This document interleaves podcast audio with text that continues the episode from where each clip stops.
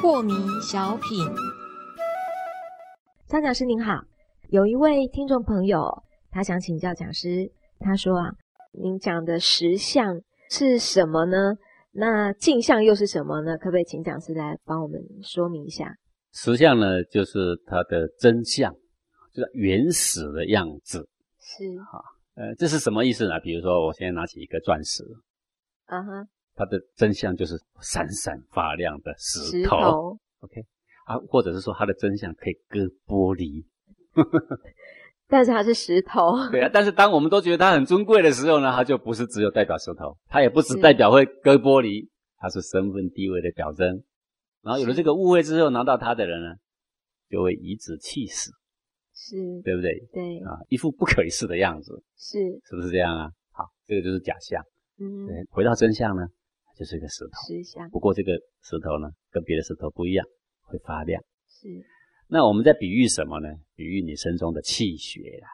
当你身中升起某一种感受、某一种能量，萦绕你的心头，我们说一股气血。仔细看呢，真相呢就是个能量，而且这个能量多大呢？说大也不大，就这么一丁点。真相就是一丁点。是，有的人常常说：“我气炸了，我快爆炸了。” 坦白讲，也没爆炸。它是一丁点他，讲的很夸张，他从来也没爆炸过。是，对，有的人会说啊，我的胸口呢就像个秤砣一样压着， 是，没那么严重。要真有个千斤秤砣压着，早死了嘛，对不对？真相都没这么严重，只是一点能量在那边盘旋变化，是，而我们对它起了假象，起了妄想，我们对它起了执着，它就会变成爱恨情仇的表现。是，好，所以要回到实相来，实相就是能量的原始风貌。原始风貌是什么？就是能量嘛。就是能量。那镜像呢？就是我们对于内在的升起的这一股的感受，有了一种高尚的感觉。